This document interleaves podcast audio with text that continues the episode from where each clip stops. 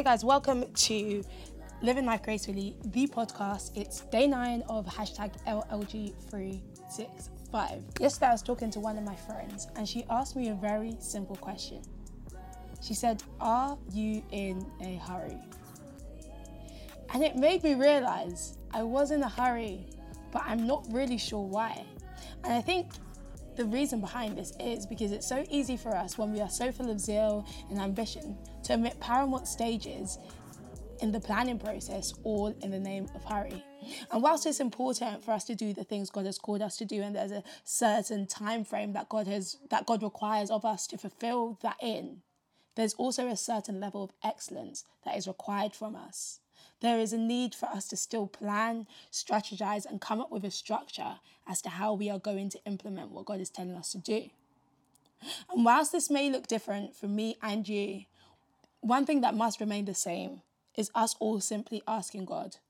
And yeah, it sounds so simple, but what I found is that it's also very easy to forget. So today I just want to encourage us to sit down and ask God, what would you have me do?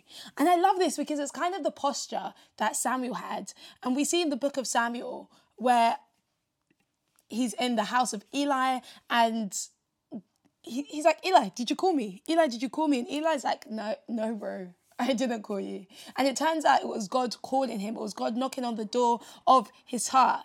And Samuel's response is, Speak, for your servant is listening. And whenever we, we are doing God's work, I want us to understand that when we're doing it, we're doing it from a place of this is God's vision and He's entrusted us with it. And that's why it's so it's so important for us to remember that with everything that God has called us to do, stewardship has a place. There's a place for us to steward what God has told us to do with such great care, with such grace, and with such excellence.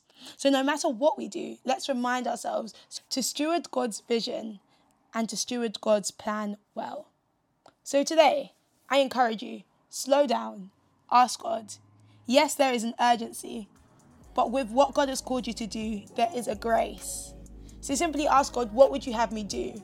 and listen to that instruction that He has given you.